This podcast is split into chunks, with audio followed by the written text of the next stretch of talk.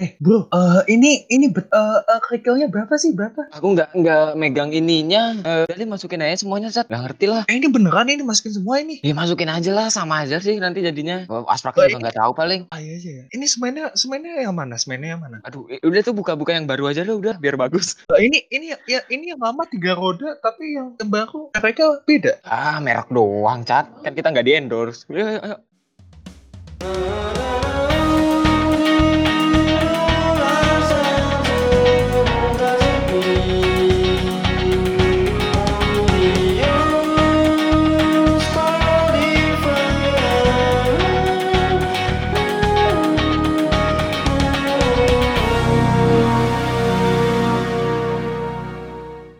Ucil, welcome back to Usil. Ulasan Star Sipil, yoi. Eh, hari ini Richard dan Red akan bersua dari podcast Usil. Nah, Red, topik kali ini kan eh, lumayan ya. Coba mau kenalin dong narasumbernya siapa aja. Yoi. Nah, hari ini, Cat, dan krucil-krucil semua, kita tuh kedatangan dua narasumber yang cantik-cantik dan berprestasi. Yoi. Berprestasi banget gak tuh, Cat? Doi banget. Yoi dong. Nah, mungkin krucil-krucil semua tuh penasaran, ah siapa, siapa, siapa gitu kan. Nah, kalau krucil-krucil semua gak kenal dua narasumber kita hari ini, itu kayaknya nggak mungkin ya, Cart ya. Pasti kenal ya. Harusnya sih. Iya sih. Ya udah deh daripada kita lama-lama kita memperpanjang podcast ini ya. Kayaknya langsung aja deh narasumber kita yang cantik-cantik dan berprestasi memperkenalkan diri. Silahkan. Hai krucil-krucil, nama aku Catherine, angkatan 2017. Hai Krucil, kalau aku Nisa dari angkatan 2017 juga. Itu tadi dua narasumber kita nih, Cat. Nah, sekarang kan kita udah kenalan. Betul. Terus topik yang bakalan kita bahas nih apa nih? Jadi, uh, Krucil, kita hari ini akan membahas tentang praktikum. Nah, pas banget nih kan kedua narasumber kita ini ya Red ya para Aspek idola, cuy kata anak. katanya seperti itu. Yoi. Eh, kalau boleh dulu sebelumnya untuk Nisa sama Cika kalau aku boleh itu apa ya di kemarin? Eh, saya sih asisten praktikum mekanika fluida, McFluid. McFluid cuy. Kita tahu nih, mata kuliah air itu biasanya dihindari nih sama teman-teman kita nih. Iya nggak? Jangankan itu Red ya kita berdua juga ya Iya sih. Iya, iya sih. Ini dari uh, praktikum yang mana ya kalau aku boleh? Ya, jadi kalau aku pindah-pindah ya labnya. Kemarin sempat di lab IUT, terus sempat ke Pektan juga. Sekarang balik lagi ke IUT. Wah, wah iya. Kalau Kak Nisa ini kayaknya ini ya, asprak kondang. Yoi. Asprakon. Aduh, Kondang. jangan dibahas-bahas. gitu. Nah, tapi nih, Cat, nanti pada nggak mau praktikum. padahal sama Kak Nisa tuh enak loh, Cat. Asli. Kak Nisa tuh jadi asprak tuh enak loh. Padahal kok pada menghindari itu kenapa, Kak? Ya, mungkin Udah, karena suatu dan lain hal gitu dibahas, ya. jadi bahas, jadi. Oke. Nah, tapi gini, Cat. Kan kita nih sekarang karena pandemi gitu kan. Kita kan Betul. praktikumnya nggak mungkin nih praktikum di kampus dan offline gitu ya. Nah, semuanya serba online. Mungkin kan kamu juga udah udah merasakan Merasakan. gitu.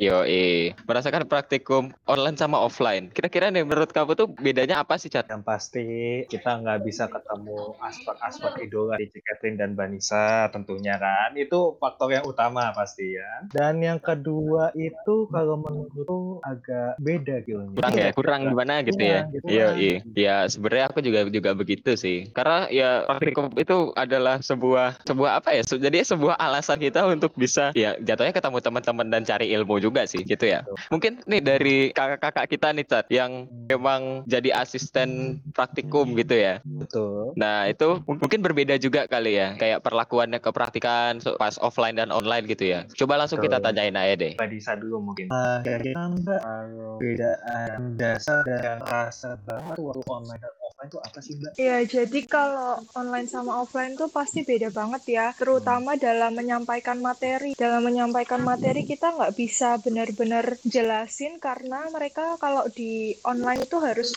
namanya praktikum. Mereka harus mempraktikkan langsung, secara langsung. Jadi mereka ngerti cara kerjanya, terus ngerti guna praktikum itu untuk apa. Sementara kalau offline, mereka cuma mendengarkan dan juga melihat video. Jadi mereka nggak merasakan cara kerja praktikum itu gimana. Itu yang paling mendasar banget yang jadi kendala sehingga pokok dari praktikum itu tidak tersampaikan secara baik. Itu sih kalau dari aku. Gitu, Ca. Soalnya kan kayak Kak Iya. Nisa tuh kan ini ya, asprak IUT ya. Hmm, ya betul betul. Nah, seperti yang kita semua tahu, praktikum IUT itu adalah praktikum yang sangat melelahkan gitu ya. Ya, Nah, Ya itu kalau- bener banget sih. ya kan Kak?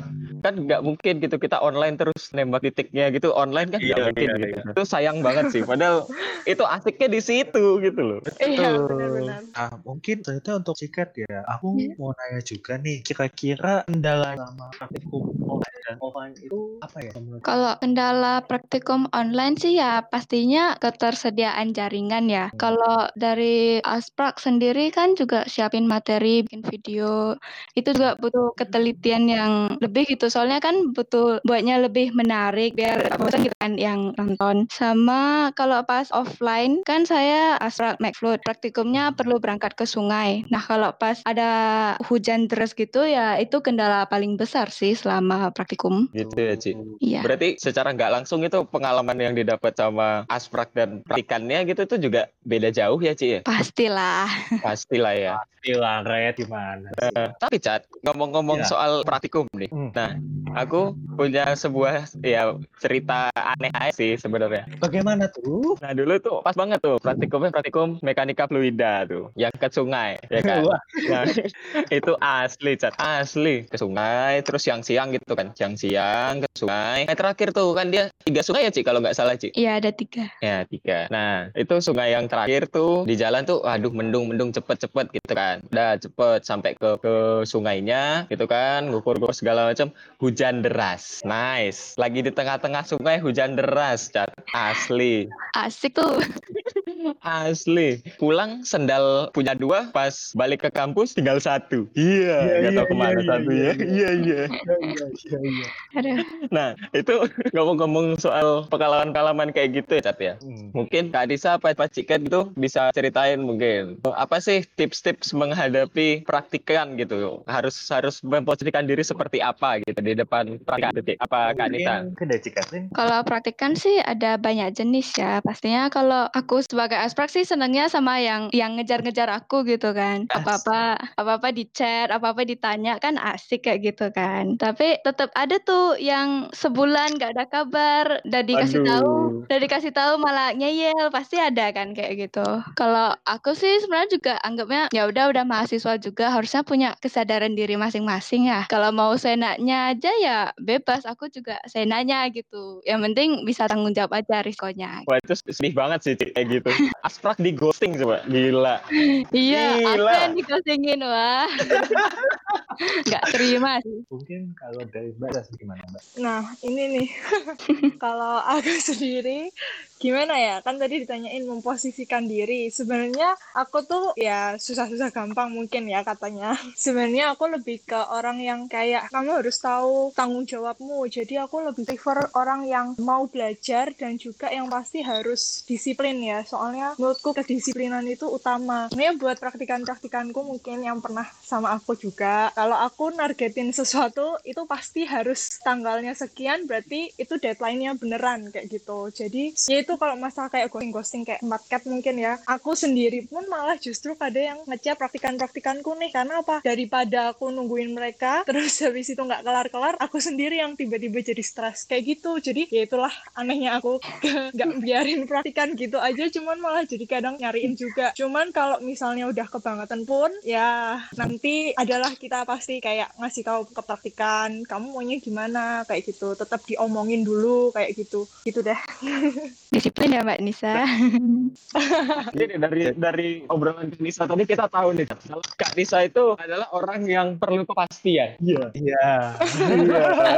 Iya, iya. Masuk akal. Tapi emang sebenarnya walaupun asrat mau disiplin sebenarnya pun sebenarnya tuh tujuannya baik lagi ke kita ya. Bukan berarti kesel gitu kan. Nah, Nah, itu Sayang. sebenarnya penting. ya gitu. jangan Penting ya banget. Ih, sayang. mantan mantan praktikanku jadi Ini sekarang klarifikasi ya. Iya nih, benar-benar. Terima kasih atas kesempatannya. Biar gak ada image jelek terus. Dikira Berbagi kalah terus kan. sebelum lulus. Iya. Iya, iya. Ini jadi ajang ini ya, curhatan singkat gitu ya. ya, curcol dikit aku.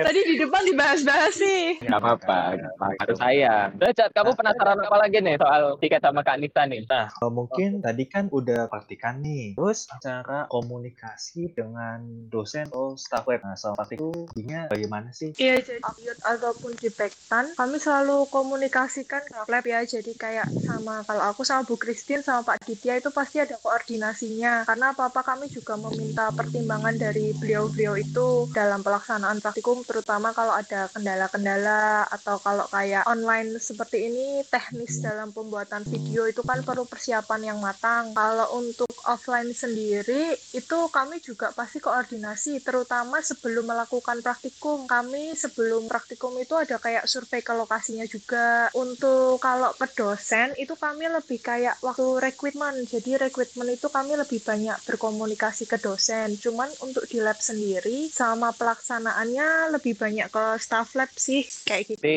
ini ya Kak, kayak keputusan-keputusan untuk praktikum gitu tuh bukan semata-mata tuh aspek yang memutuskan gitu Pak, tetap ke staff labnya dulu ke dosen gitu-gitu. Iya, jadi kayak nanti staff labnya juga mengkoordinasikan dengan dosennya juga untuk online kemarin kan di rekan itu sama Pak John karena online jadi kami nggak lebih banyak sama dosen jadi itu bareng-bareng semua semua asisten staff lab dan juga Pak Johnnya langsung kayak Nah, kalau di tiket mungkin ada yang sama ya nih sama Kak nih caranya. Kalau sama sih pasti komunikasi ya. Kalau nggak komunikasi udah hancur dari kemarin koordinasinya. Terus kalau sama dosen sih, kalau lab air kan dosennya Bu Kiki, terus staff staffnya Pak Agung. Nah, Bu Kiki sama Pak Agung orangnya slow-slow banget, santai banget. Kami juga kadang ngobrol bareng, kadang juga ngegosipin orang lain gitu bareng. Bu Kiki juga sering beliin kami makanan gitu. Jadi sejauh ini ya biasa-biasa aja kayak malah kayak komunikasi sama teman sendiri gitu. Jadi, Red udah tertarik belum masuk ke praktikum air? Nah, sukanya menanyakan hal-hal yang nggak mungkin gitu kamu. Gak apa-apa, Jangan Red. gitulah, Tat. Oh ya, jangan gitu. ya. Astaga. Jahat lo kamu tuh. Tapi di ada eh, kayak lebih mendekatkan diri dengan dosen dan uh, aslep ya. Iyalah, Kak. tapi Hmm. sedekat-dekat apa pun, yang penting bisa tahu batas aja sih. Selagi gak terlalu kelewatan gitu, ya semuanya bisa slow-slow aja sih komunikasinya. Nah, kan eh, punya alatnya, alat praktikumnya kan eh, lumayan besar ya. Itu bagaimana sih aslep tuh mengecek alat-alatnya sebelum praktikum gitu? Kalau aku boleh tahu. Kalau di praktikum air kan sebenarnya yang praktikum ke sungainya peralatannya gampang, cuma kayak bola pingpong, stopwatch, meteran gitu. Jadi itu pemeriksaannya lebih ke jumlahnya sih. Yang penting jumlahnya bener. Terus sekilas dilihat gak ada kerusakan yang terlalu besar aja. Terus kalau untuk praktikum yang hari kedua kan pakai alat ya yang lebih butuh perawatan khusus. Nah itu biasanya kami tiap astra waktu praktikannya pakai alat itu di diliatin gitu masa apa ya dipantau kali ya biar nggak terlalu kasar gitu sama Ah, alatnya. iya, Terus sama periksa jumlah alatnya. Terus sebelum praktikumnya juga dicoba dulu alatnya berfungsi dengan baik apa enggak. Pemeriksanya gitu aja sih biasanya. Oh, begitu. Nah, Red, ini nih, kalau ngomongin iut nih, biasanya alat-alatnya nih luar biasa ya. Harganya tuh mahal. Mahal. Langsung aja mungkin Mbak Nisa ya bagaimana Mbak? Iya, kalau IOT itu yang pastinya sebelum praktikum pun kami selaku asisten juga pasti ngecekin alat-alatnya dalam kondisi keadaan baik nggak, bisa nyala atau enggak, keadaan baterainya gimana. Kami juga selalu ngecas baterai-baterai itu sebelum dipakai oleh praktikan nanti. Kemudian kami juga menyiapkan baterai-baterai cadangan, sama seperti yang Catherine bilang juga di lab air kami juga ngecek jumlahnya. Dan ya itu yang seperti yang sudah dibilang, alat-alat di lab IOT itu lumayan berharga ya, mahal-mahal. itu dalam pelaksanaannya dalam pelaksanaannya pun kami selalu memantau dan menegaskan kepada praktikan untuk selalu menjaga alat dengan menggunakan menggunakan payung untuk memayungi alat tersebut gitu. Karena itu kan alatnya Nah, peka iya, terhadap betul. sinar matahari, jangan terkena hujan juga kayak gitu. Seperti yang sudah kalian alami kan? Iya, sangat sangat sangat apa? Sangat membekas ya di pikiran ya. Sangat asli. Jangan Kulitmu lupa tidak ada dipayungin. apa-apanya. Kulitmu tidak berguna lagi. Yang penting alat. Ya, ting alat asli. Kalau ada yang pakai lengan pendek tuh praktikum iut as- asli. Nah, gimana kan? Nah, itu kan kita pakainya pakai ram Ya seperti itu lah ya mungkin kesulitan koneksi ya. kalau dari aku ya, kalau dari aku kira-kira kalau dari Manisa nih kan kalau setahu aku itu praktikum iut kan dari pagi sampai sampai sore ya sampai sebelum maghrib ya kalau nggak salah ya. Ya jam jam tigaan. Hmm, jam tigaan. Nah, eh, kira-kira cara Mbak Nisa memanajemen waktunya itu sama menjadi asal tuh kayak gimana ya? Karena kayak kita tahu, iya kan membutuhkan waktu yang nggak sebentar. Oke, jadi kalau manage waktunya sebagai asisten maupun membantu praktikan memanage waktu itu, kami menekankan sekali untuk datang tepat waktu, yaitu jam 7 tepat, karena sebelum praktikum itu kan harus pretest tuh. Ya, Hmm, itu betul, aku betul. biasanya juga ngingetin anak-anakku sebelumnya, besok kalian praktikum, jangan datang terlambat. Terus habis itu sebenarnya perlu lagi ditegaskan kalau terlambat, apa pun yang terjadi, ya dia harus nyusul ke lapangan dengan apa pun resikonya. Itu sebenarnya penting banget dan itu masih jadi permasalahan yang sangat sangat sangat ya sering terjadi lah ya. Tuh um, kami juga ada batas waktu kan tuh maksimal alat-alat sampai lab itu selesai jam 4. Itu kami saat di lapangan juga menekankan kepada mereka itu untuk ayo cepat dilakuin apa misalnya syarat-syaratnya belum masuk, ayo cepat kayak gitu. Supaya mereka juga harus kembali ke lab tepat waktu karena kalau nggak pun harus ada sanksi yang diterima seperti itu. Untuk kami sendiri selaku asisten gimana kami cara manage waktu, jadwal kami jaga itu kan sudah diatur beberapa minggu sebelum prakum dimulai. Jadi kalau kami ada kelas atau kami ada kesibukan lain, itu shift-shiftnya udah dibagi sesuai kesanggupan kami. Tapi per minggu kami harus ada jatah jaga minimal kayak itu sih. Oh, gitu. Kalau mungkin dari si Catherine sendiri gimana? Kalau aku sih, ini lebih ke aku pribadi ya. Kalau yang tadi ketepatan waktu di praktikum sama sih kayak Iut, kayaknya semua praktikum juga gitu. Terus sama kalau aku sendiri manajemen sebagai asprak, menurut aku kuncinya mau apa enggak aja sih, mau capek apa enggak gitu. Waktu aku semester 6 waktu itu kan susun jadwal kuliah. Terus selain dari jadwal kuliah itu aku jaga lab. Nah, itu pas susunnya tuh ya komunikasi lah sama rekan-rekan yang lain kan biar jadwalku jaga tuh biar bisa terhindar dari jam kuliah tetapku. Waktu itu juga aku sambil KP, jadi sore juga habis jaga lab sambil KP. Nah, untuk asistensi, rapat, nugas, laporan, jalan-jalan gitu, itu semua numpuk di malam kalau enggak weekend gitu. Ya di kotak-kotakin gitu sih jadwalnya. Lebih ke kayak di apa, jadwalin lah ya. Iya. Jadi Reda, apakah sudah baik. Reda? Oh iya sudah. Alhamdulillah. Oke. Alhamdulillah. Maaf ya, maaf ya. Ini gara-gara hujan ya provider satu ini memang agak begitulah ya. Ya, ya tolong lah ya gitu tolong lah ya. Nah, berarti dari tadi aku aku aku dengerin nih, Chat. Aku dengerin nih. Jadi asprak itu bukti bukan jadi halangan gitu loh. Kalau misal masih mau pacaran apa mau ketemu teman-teman hangout gitu tuh nggak jadi halangan, Cak. Tuh. Mungkin kamu mau jadi asprak habis ini gitu, habis bikin podcast ini kan terus kamu jadi ah, aku pengen jadi asprak nih gitu. Oh iya kebetulan dengar-dengar ada Iya, pakai tuh. Nah, itu, itu. Oh iya bisa juga ya.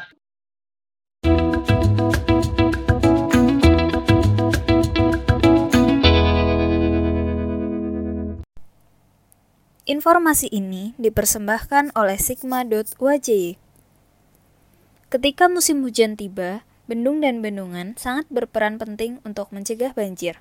Selain itu, bendung dan bendungan berfungsi sebagai pembangkit listrik tenaga air atau PLTA dan dapat memenuhi kebutuhan irigasi. Namun, apakah kalian tahu bahwa bendung dan bendungan berbeda? Bendung merupakan bangunan air yang digunakan untuk meninggikan muka air sungai agar air mengalir ke saluran irigasi. Sedangkan bendungan digunakan sebagai penahan aliran air sungai sehingga membentuk suatu waduk. Sekian informasi dari Sigma kali ini, semoga bermanfaat dan sampai jumpa di informasi berikutnya. Sigma Pers, Pers Mahasiswa Teknik Sipil UAJY, bersuara lewat karya.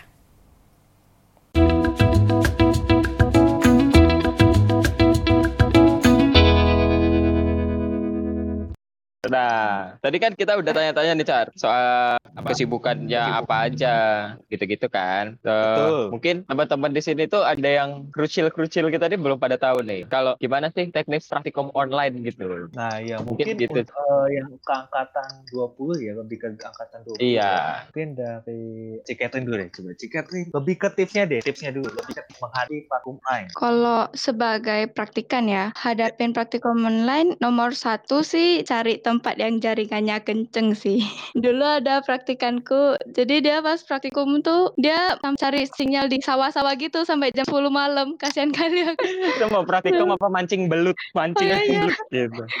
Ingat kali aku sama praktikan itu. Kita tuh sebagai warga sipil Atma Jogja itu harus total loyal solid gitu. Harus total Hei. gitu. Yo ingat tuh. Lanjut Cik, lanjut Cik. Terus ya harus ini sih. Jadi kan kalau yang di praktikumin itu sebenarnya lebih ke konsepnya. Nah, harus dicari tahu gitu loh. Sebenarnya aku nonton video ini, ini tuh tujuannya buat apa gitu. Lebih ke niat cari taunya sih. Kalau enggak ya percuma gitu praktikum online-nya. Ini lebih ke diri sendiri gitu ya, Ci ya. Ya kalau aku sih lebih cerminin ke situ ya. Nah, mungkin dari Kak Nisa nih, gimana tuh? Eh, kan kebetulan nih, Anissa Apa? kan angkatan IUT ya. Nah, kan ini angkatan 20 kan eh, semester ini kan akan praktikum Ya. Kan. Nah, mungkin Mm-mm. sambil sharing sedikit-sedikit Mbak Nisa, gimana tuh? Iya, jadi adik-adik 20 nih yang mau praktikum. Nanti teknisnya itu untuk praktikum IUT bakalan lewat video karena kita kan masih online. Nah, nanti kalian bakalan lihat video itu, terus habis itu nanti diterangkan oleh aspraknya masing-masing. Nanti juga kalian diberikan waktu untuk bertanya apa yang masih belum dimengerti dari penjelasan di video itu, dari misalnya cara memakai alat, teknis di lapangannya, atau kalian minta digambarkan kira-kira kalau sebenarnya kalian praktikum offline itu gimana itu boleh. Terus setelah itu kalian akan ditampilkan lagi video, itu kan tadi video teknis pelaksanaan di lapangan nih. Nanti kalian juga akan ditampilkan teknis untuk mengolah data lebih ke untuk menggambarnya. Jadi output dari praktikum IUT ini kan dari gambar gitu ya. Kalau yang tahap 2 itu lebih kayak ke peta kontur gitu. Nah, nanti kalau yang di tahap satu itu ada potongan memanjang sama melintang namanya bakal dijelasin besok ya. Itu nanti kalian bakal dijelasin gimana sih cara gambarnya. Nah, kayak gitu. Untuk asistensinya nanti juga biasanya di tim sama asistennya masing-masing. Nanti dijelasin cara olah data di Excel-nya sampai nanti jadi output menggambarannya itu. Nah, itu nanti eh, mungkin dimulai di satu minggu setelah masuk kuliah kayak gitu. Udah dijelasin tuh da- dari awal sampai akhir tuh gimana tuh. Udah Kalau aku sih udah kebantu banget sih. Udah udah Aneh. lah, udah siap lah. daripada nanti praktikum pelangap-pelangap. Iya. nanti nanti kena kena marah lagi. Mendingan disiapkan. Bukan, di- bukan dimarahin, ditegur saat kamu loh. Aduh. Oh iya maaf, maaf. Tegur tuh kasih sayang loh. Oh, kalau ada dendam pribadi jangan gitu dong. Emang udah ada yang ada dendam ya di sini sama aku? Kayaknya nggak ada yang Ayo lo, ayo lo. Aman. ayo. Aku sih enggak sih, Red. Kok aku sih enggak. enggak. Oh, enggak ya, enggak ya. Oh iya iya. Berarti kita sini aman ya, aman ya? Ah. Aman lah. Gitu dong. Mana mau dendam kan? Mampu aja kagak kita, ya ampun. Nah, tadi kan udah beda offline online praktikum, cara ke manajemen ada ini kan. Sebenarnya aku mau nanya Mbak Nisa dulu deh. Sebenarnya alasan ini Mbak Nisa mau jadi astrak Ya alasan pribadi ya kalau itu ya. Aku sendiri waktu jadi maba itu kayak seneng aja gitu loh. Eh, praktikum yang benar-benar di lapangan kayak enjoy sama asik banget. Ya ada stresnya. Tapi maksudnya waktu menjalaninya di lapangan itu aku suka aja. nggak ngerti kenapa ya. nggak ada alasan mendasar kayak kalau kamu suka sama orang, kenapa kamu suka sama aku? Ya nggak tahu, suka aja tiba-tiba kayak gitu. Nah, terus habis itu aku pengen cari pengalaman baru. Terus habis itu aku daftar deh waktu itu, daftar Asprak IO. Terus apa namanya ya, puji Tuhan keterima. Lebih ke kayak aku pengen aja dan aku emang suka dan enjoy sama IUT itu gitu. Dan pengen mendalami lagi, kayak gitu sih. Nah, kalau benefitnya tuh ada apa ya? Yang pasti benefitnya itu kita sebagai asisten tuh belajar lebih dalam lagi sebenarnya daripada waktu kita jadi praktikan itu akhirnya bener-bener oh ini toh yang kita pelajari itu kita bener-bener ngerti bener-bener paham gitu loh sampai sedalam-dalamnya. Istilahnya nggak cuma kulitnya doang terus kita bisa explore lebih lagi. Kadang kan kita juga sebagai asisten tuh uh, yang ada beberapa alat yang lebih baru lagi tapi kan kita nggak punya banyak tuh. Nah itu kadang kita pakai sebagai asisten gitu kan. Nah kita jadi tahu alat baru kayak gitu-gitu sih. Terus yang pasti nambah temen-temen terus nambah relasi terus kita belajar kerjasama teamwork kayak gitu. Wah, banyak ya Iya. Iya, banyak dong. Makanya Kak Nisa tuh betah dari akrab gitu. praktikan Karena dia- nggak betah ya Iyalah. Wah, kalau kalau saya mah betah banget. Aku kalau sama Kak betah banget gitu loh. Cuman saya nggak pernah dapet. Saya nggak pernah nggak pernah jadi praktikan Kak Nisa. Itu aja. Padahal pengen gitu. Berarti mau ngulang ya? gitu kalau di kalau, oh ya kalau- ngulang aja Astaga. Kasihan lu orang tuaku. eh, kalau Cika sendiri alasan dan benefitnya itu Ya, hampir sama sih ya sebenarnya. Alasanku selain eh, karena praktikum air tuh emang praktikum yang aku paling-paling ngerti. Satu laginya tuh pas aku maba juga sih. Jadi lihat mas-mas, mbak-mbak asprak gitu kayak keren gitu. Jadi aku pengen jadi mereka juga. Jadi adik tingkat lihat aku juga keren gitu. Ya, niat awalnya gitu sih sebenarnya. keren kok Cik, keren Cik. Eh. Terus kalau benefitnya sih ya sama sih. Jadi nambah belajar lagi. Terus jadi makin ngerti. Punya alat-alat baru juga tahu duluan gitu. Sama nambah-nambah relasi ke dosen, ke sesama aspra, ke praktikan juga jadi kenal lebih banyak. Ya jadi tambah deket gitu. ternyata emang benefitnya sama intinya banyak ya. Banyak loh benefit. Jadi bukan hanya lihatnya ya ampun itu aspek eh, dari pagi sampai sore tiap hari temenin praktikan gitu. Ternyata banyak banget ya benefitnya. Mungkin sedikit ya, sedikit ya. Mungkin dari angkatanku ini kan ad- eh, udah mulai open recruitment untuk aspek ya. Mungkin dari tiket dulu boleh dong kasih tips-tips sedikit aspek. Kalau tips sih sebenarnya aku nggak tahu ya, soalnya kan bukan aku yang milih gitu. Standar masing-masing dosen milih juga pasti beda-beda. Tapi yang pasti sih waktu wawancaranya harus dimantapin gitu, di review dulu materinya. Terus pas jawabnya jangan banyak ragu aja. Yakin nggak yakin, yakin aja jawabnya. Biar dosennya juga merasa kamu tuh bisa gitu loh. Yeay. Ya. Nah, kalau boleh tahu tuh, Cik, nanti yang yang ngawancarain siapa? Eh, dosen sama asprak sebelumnya yang lanjut gitu sih, mungkin tergantung dosennya sih maunya gimana. Oh, berarti nggak ada pasti gitu ya, Cik. Misalnya kayak tiap tahun sama gitu, belum belum tentu gitu ya. Oh enggak enggak. Mungkin kalau dari Mbak tips nih buat kita-kita Ya, yang pasti persyaratan dari labnya dipenuhi, itu udah pasti. Terus sama kayak Catherine, sebenarnya tuh kuncinya ada di wawancara ya. Yang penting kalau jawab mantep sama yakin aja sih, lebih ke situ. Terus tadi kalau aku tangkap pertanyaannya, kalau yang wawancara siapa? Kalau ini kan opreknya Iut juga baru oprek kan. Tuh yang iya, Kak. wawancara itu biasanya Kaleb sama aspek sebelumnya yang lanjut juga sama kayak gitu. Gitu. Tapi ini loh, jangan yakin-yakin doang, tapi tetap tanggung jawabnya tuh harus ada gitu. Jangan sok-sokan pas wawancara doang gitu. Oh ya, benar-benar benar. Iya, Cik, yakin. yakin Bener, bener, bener. kamu yakin Kamu tahu apa soal praktikum ini? Yakin gitu. Ya enggak gitu juga. Ya enggak, ya enggak gitu. Ciket sama Kak Nisa nih. Ini kan yang ditakutkan oleh aku dan teman-temanku juga, beberapa teman-temanku gitu. Nah, pas jadi asprak itu tuh ada nggak sih kayak pengeluaran-pengeluaran khusus gitu saat pelaksanaan praktikum apa gimana? Oh, kalau itu kayak hampir nggak ada sama sekali ya. Paling kita tuh cuma punya iuran buat nanti kita pembubaran di akhir. Jadi buat senang-senang kita juga gitu. Sama Hmm. paling kita beli PDL. Tapi kalau yang benar-benar pengeluaran untuk untuk yang aneh-aneh atau yang macam-macam kita harus effort keluarin uang khusus gitu nggak ada sama sekali. Oh, nggak ada ya. Soalnya dulu aku kirain kan itu kayak pas praktikum kita harus keluar ini itu untuk praktikan tuh nggak ya. Oh iya, kalau praktikan alatnya beli patok, terus beli kertas kalkirnya tuh iya, cuman kalau sebagai asisten nggak sama sekali sih.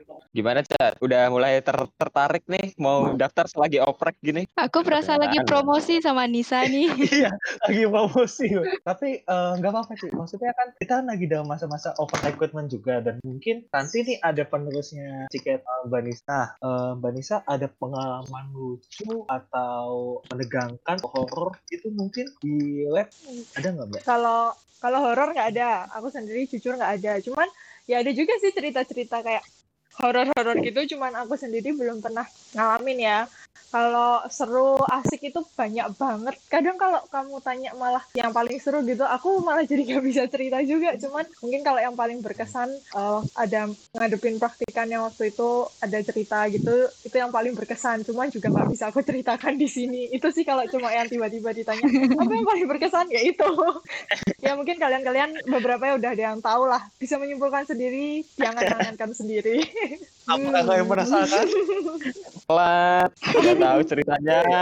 Aduh. Oke, mungkin kalau Cikatin sendiri Kalau pengalaman horor aku juga ada sih. Mungkin aku yang gak sensitif juga ya, gak ngerti juga. Kalau pengalaman menarik ya sama sih kayak Nisa, tapi menurut aku alasannya gak bisa diceritain lagi tuh karena senengnya tuh karena atmosfernya tuh loh. Jadi rame-rame ada teman-teman, ada orang-orang. Atmosfernya yang bikin kerasa menyenangkan tuh loh. Jadi halnya mungkin hal kecil doang gitu. Yang yang bikin berkesan sebenarnya malah pas bermasalah gitu. Tiba-tiba ada hal yang di luar dugaan terjadi. Terus kita kayak, oh gimana nih, gimana nih? Terus dihadapin bareng-bareng spontan tangkas gitu ya. Itu sih yang membentuk rasanya jadi berkesan gitu. Berarti cerita-cerita horor itu pasti ada nggak sih? Ci, apakah Pasti ada cerita-cerita horor Iya sih, gitu? pasti ada.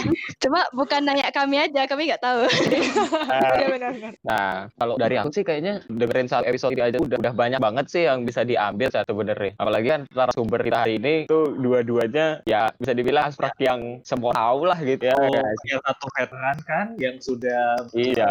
yang satu nih, yang ini loh. Ah, kamu tahu lah, biro-biro yang paling pintar itu, yang paling wah gitu. Bro, yang dikira ada syarat IPK. ya, kalian bisa masuk sendiri ya, kecil ya. Enggak kok, enggak ada syarat IPK. Modal lomba ayo pakai IPK men.